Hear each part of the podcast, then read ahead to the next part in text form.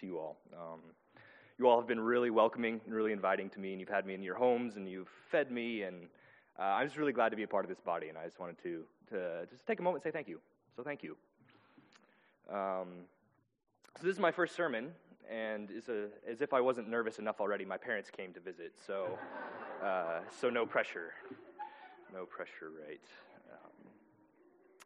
We'll, be, uh, we'll be in Mark chapter 8 this morning. Um, that can be found on page 844 if you picked up a, uh, an ESV in the back. Um, this section in Mark has two different headings in it, and I'm going to stop in the middle of the second section, and I know that's confusing. Um, but this, the, the verses we're going to look at is just it's a private conversation between jesus and the 12 disciples and i just wanted to focus in on that on that private conversation this morning so before we read it let me pray and, and we'll get going uh, dear heavenly father uh, thank you that we could gather this morning and uh, open your word together um, so i pray that you would have us to to learn and to hear something new uh, from this section in mark this morning and so as we worship you and we open your word we give you all the thanks and all the praise, and we ask all these things in your name. Amen. So, Mark chapter 8, beginning in verse number 27. And Jesus went on with his disciples uh, to the villages of Caesarea Philippi.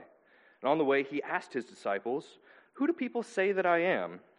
And they told him, John the Baptist, and others say Elijah, and others one of the prophets. And he asked them, But who do you say that I am? Peter answered him, You're the Christ.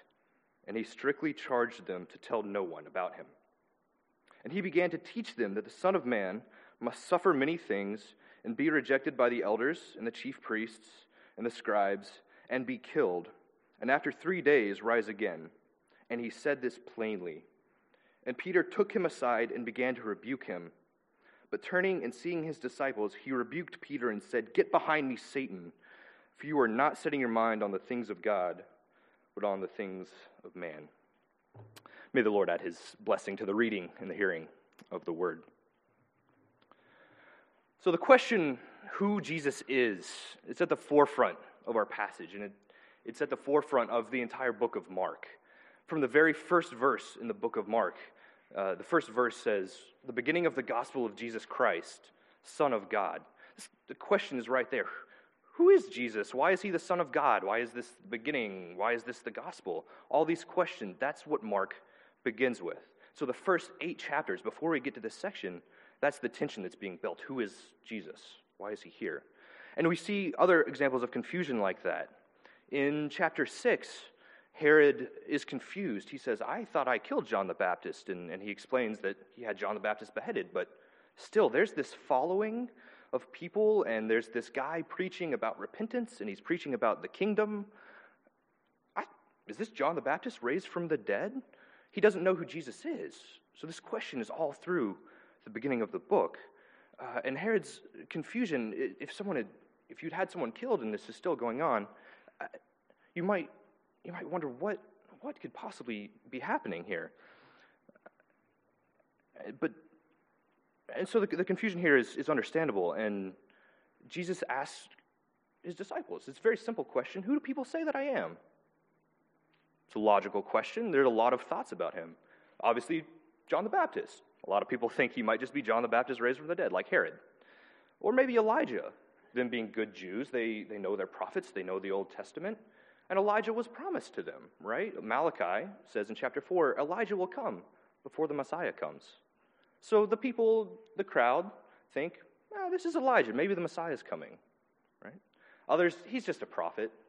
He's just someone speaking. He's some crazy guy with a big following. He's just a prophet. And we, we do this today, don't they? When we, when we get asked the question, who is Jesus? We have a, maybe we just boil it down to some nice sayings. Jesus loves me. Do unto others Right? These are nice sayings, and that's what we think of when we think of Jesus. They're very, it's a very incomplete picture. These sayings are true, right? Very true things, but they're terribly incomplete picture. But Jesus doesn't just leave it there, does he? He, he turns it on the disciples. He's like, okay, what do the people say? Now, you, you the 12, you who know me, who've spent time with me, who do you say that I am? And you can almost imagine the situation, can't you? Uh, the, they kind of look around and like, are we, are we going to say it? Is this, are we really going to, are we really going to give this answer? And Peter, Peter steps up, as, as he often does. He's the leader, he's the spokesman, right? Peter steps up and says, You're the Christ. Very simple, short statement. But what, what a profound answer, right? You're the Christ. All of the Jews' expectations, all of their hopes, all of their, their fears were bound up in this idea of the Messiah. We read in Daniel 7 this morning, they expected this figure clothed in white to come down and to defeat all their enemies, to kick Rome out of Israel, and to set up an everlasting kingdom. That was what they wanted. They were expecting this son of Abraham who would bless all the nations. They were expecting a son of David, a king to sit on the throne forever. That's what they were expecting. And so, what joy and elation they must have felt when they finally got to say this, when they finally got confirmation you're the Christ. We might not feel the same thing today. We, we didn't grow up with those same expectations and those same hopes. Many of us were raised in the church and we, we know who Jesus is. We've been taught who Jesus is for a long time. But their, their joy is very short lived, isn't it? He says, Don't tell anyone. Doesn't make any sense, right? Don't tell anyone.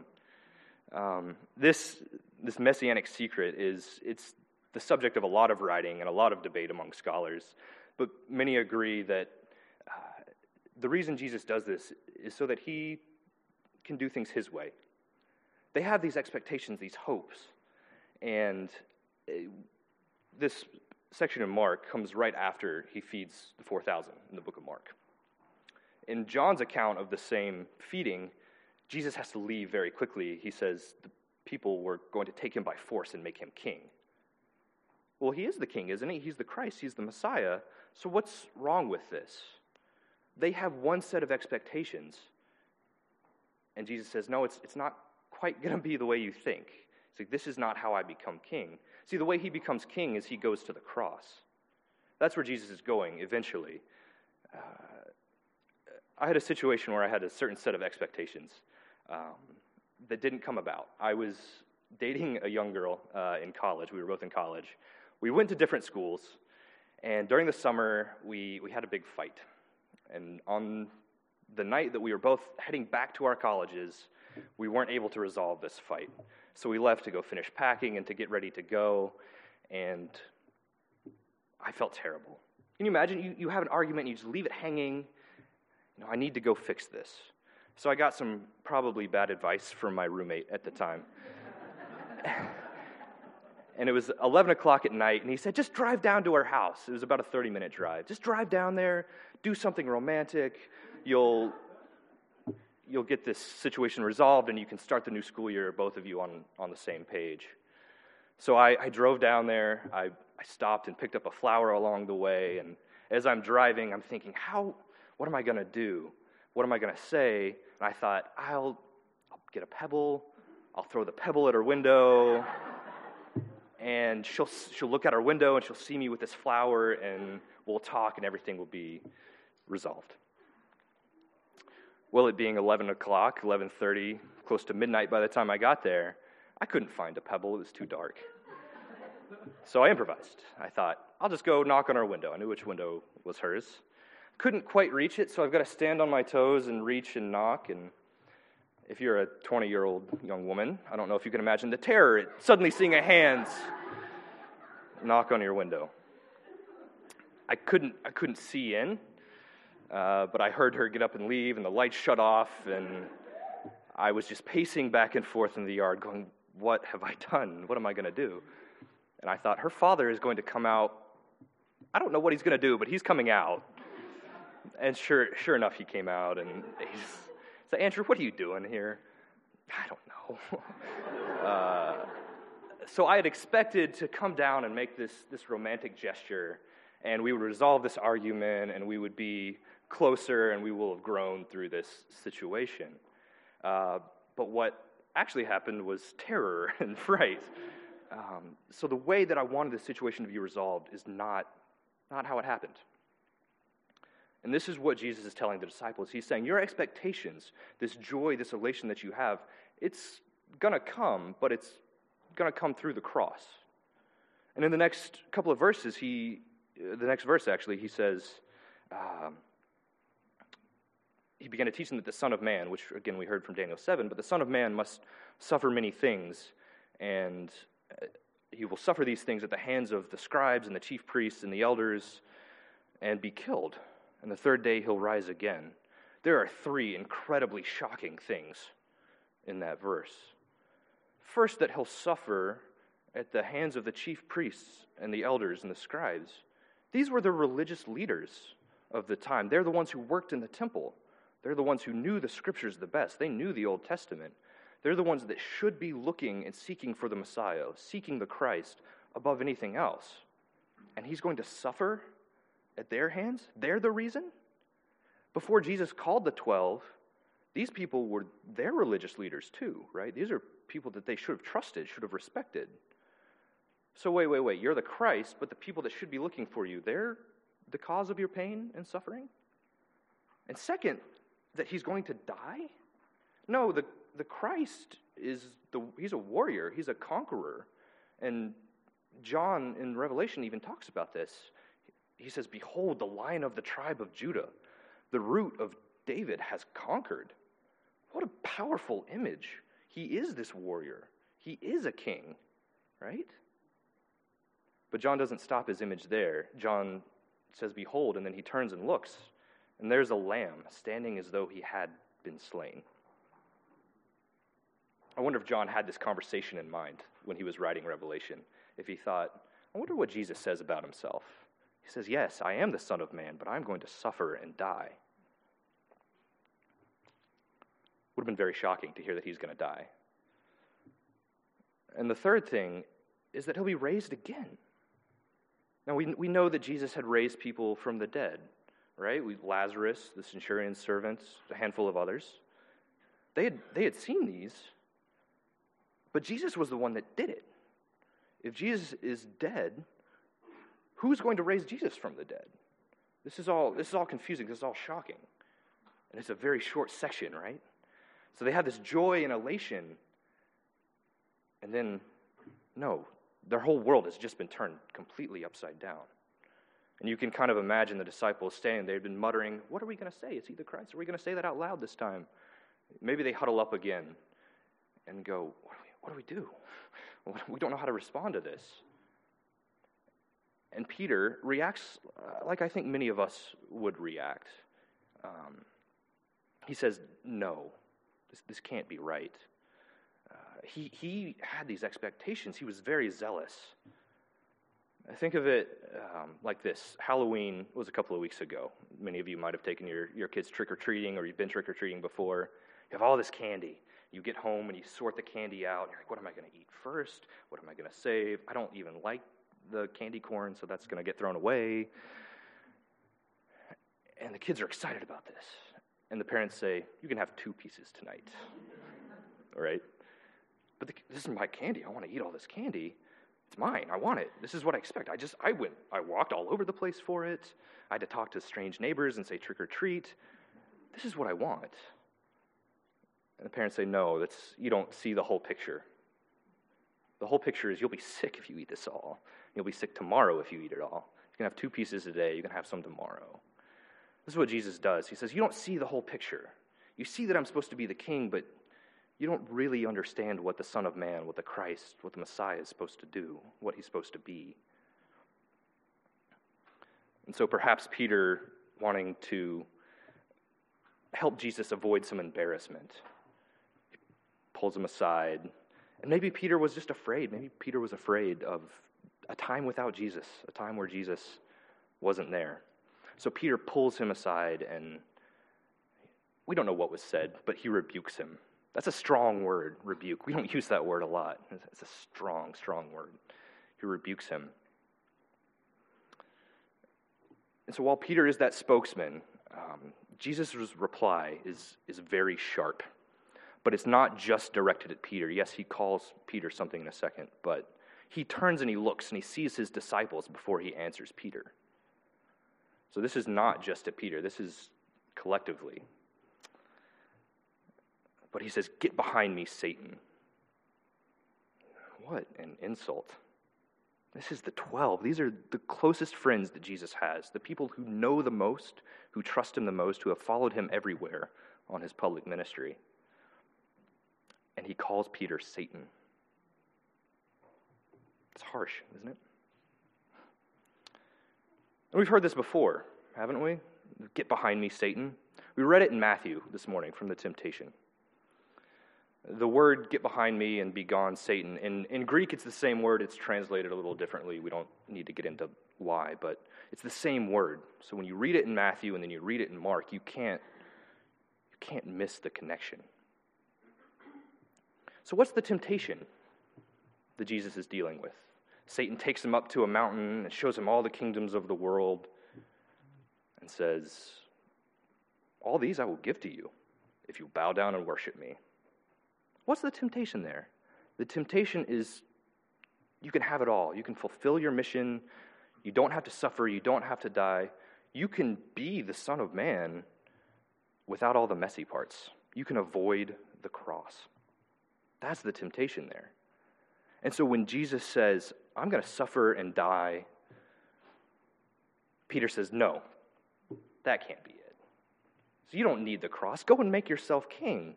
Go do what the crowd said. Go, go to Jerusalem, make yourself king. Jesus says, No, I've heard this before.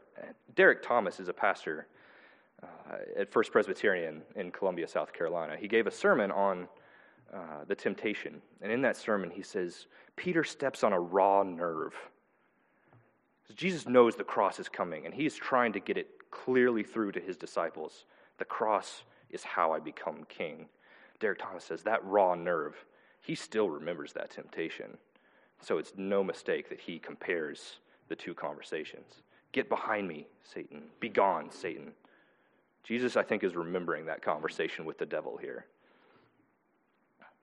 Because to deny the cross, to forget the cross, to misunderstand the way that Jesus becomes king, is to put your mind on things of man. You're not putting your, thing, your mind on things of God. So, where does this leave us today? Are we going to be like the disciples, kind of beleaguered, bewildered? What's going on? Or do we take a lesson from them? Because Peter acts he acts foolishly, he acts childishly, and not very humbly, does he? He says, You're the Christ, you're the King. And then he says, No, not your way. It's not, it's not a humble thing, is it? So when we, when we approach Jesus, when we think about the cross, it has to be humble. We have to come to it humbly. So, what keeps us humble?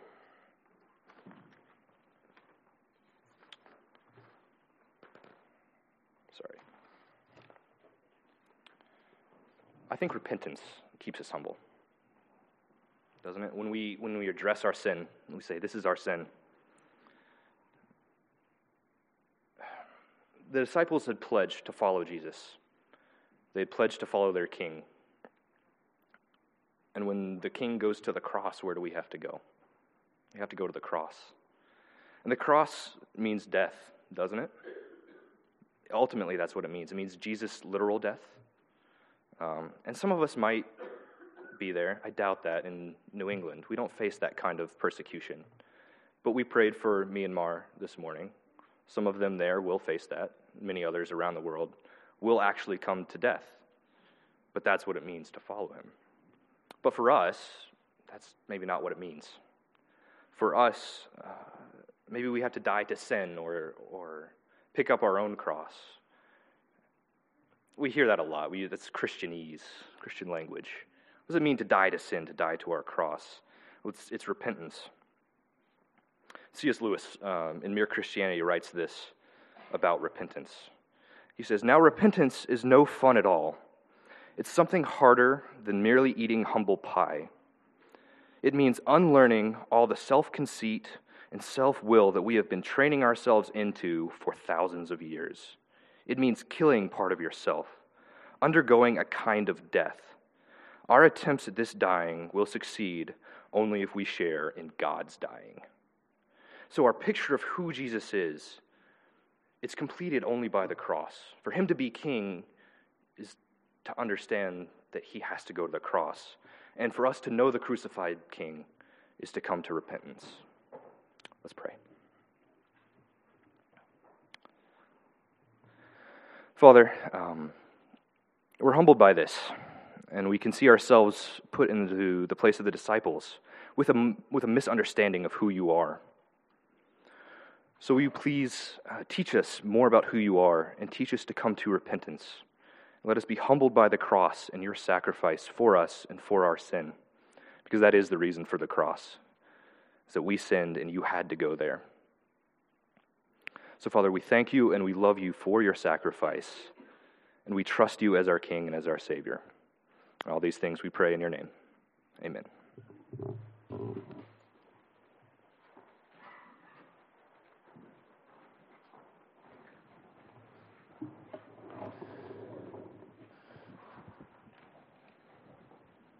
Brothers and sisters, we have found that to know the Lord Jesus Christ is to have our eyes drawn to the cross of Christ.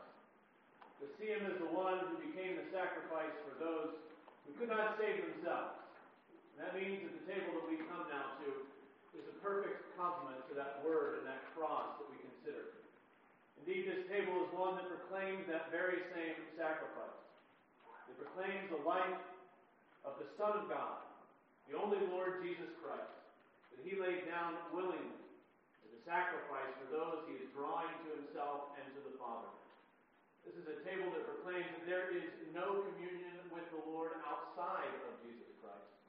Yet those who are brought near through this cross and through his gift and his sacrifice, those who have put their faith in what he has done for them, his death and his resurrection, we are brought near to sup and dine to have fellowship and communion with the Lord our Father, Father, Son, and Holy Spirit in communion with his people, and his people in communion together at the foot of that cross.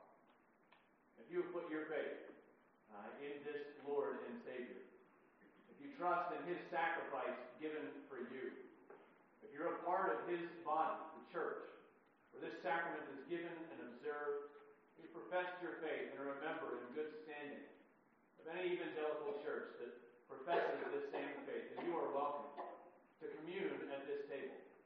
You don't need to be a member of our congregation, uh, but you do need to be in Christ and trusting in Him. If you are, come and see and receive the communion that He promises here at this table. If you've not yet done those things and joined yourself to His body and trusted in His sacrifice, this table is not yet for you. He asks you to allow the elements to pass and consider what it is to know the Lord who points us in the direction of the cross if we would know Him. We're going to read the words of institution as we find them together in 1 Corinthians. Paul recorded this uh, as of utmost importance, telling the people in Corinth that the Lord Jesus, on the night when he was betrayed, took bread. When he had given thanks, he broke it. And he said, This is my body, which is for you. Do this in remembrance of me. In the same way, he also took the cup after supper, saying, This cup is the new covenant in my blood. Do this as often as you drink it in remembrance of me. For as often as you eat this bread and drink the cup, you proclaim the Lord's death until he comes. As we come to this table and proclaim the Lord's death, please join me in prayer. O gracious Lord, our God and Father, thank you for the sacrifice of your Son, given knowingly and willingly to save lost sinners to yourself, to rescue us from the power and dominion of our sin, to draw us to faith in Jesus Christ and life in you. Thank you for your gift of the Spirit, who indwells the hearts of your beloved people who even now, as we come to this table, will cause us to commune with you, lifting our hearts to feast and sup on Christ. And so help us, dear Father, by your Spirit, to look to the Son. Help us to come near and to have communion with you, truly and rightly. We pray that you would do this and use this table to build us up and to keep us and cause us to persevere in you. We ask in your name.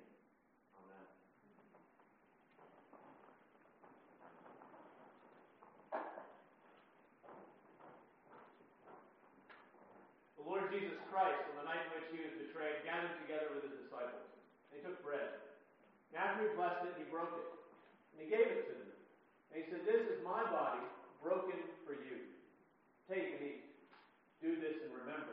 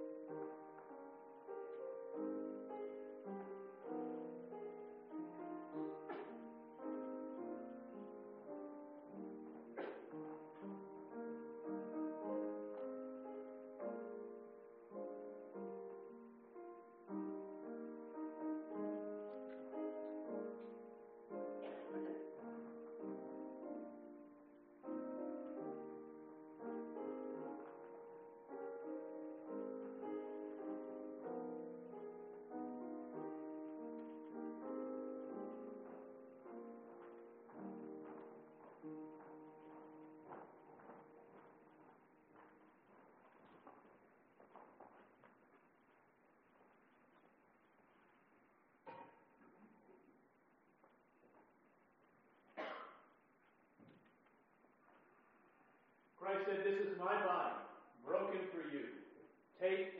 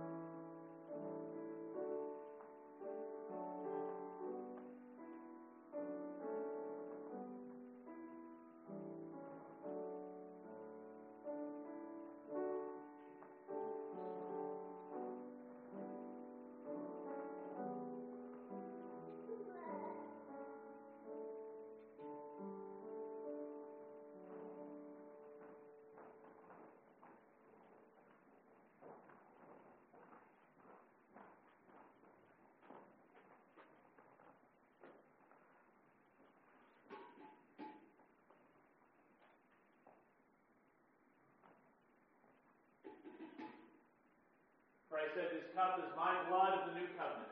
It's given for many for the remission of sins. Take and drink, all of you. And please join me in prayer. Gracious King and righteous Lord, you who gave us your Son and did not withhold him, but yet gave him up for us, help us, O Lord, to come to you humbly. Help us to come to you repentantly keep us in that repentance, looking to Jesus, the sacrifice he has made. And so keep us and preserve us until that day when we will eat and drink together with you in the kingdom of God, we pray. Amen.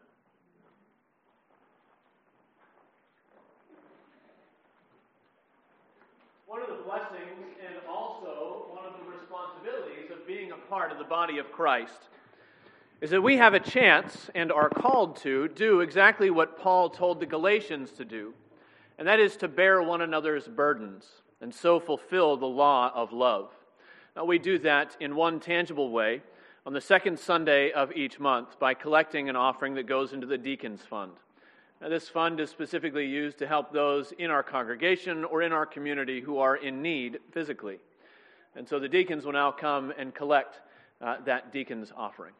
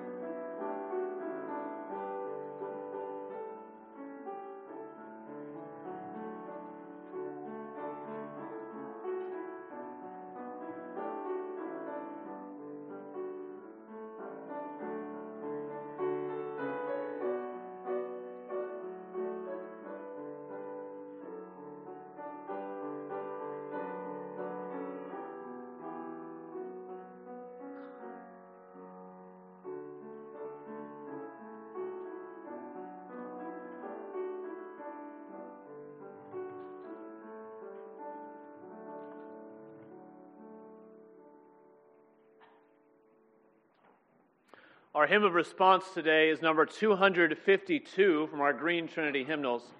When I survey the wondrous cross. Won't you stand together as we sing number 252?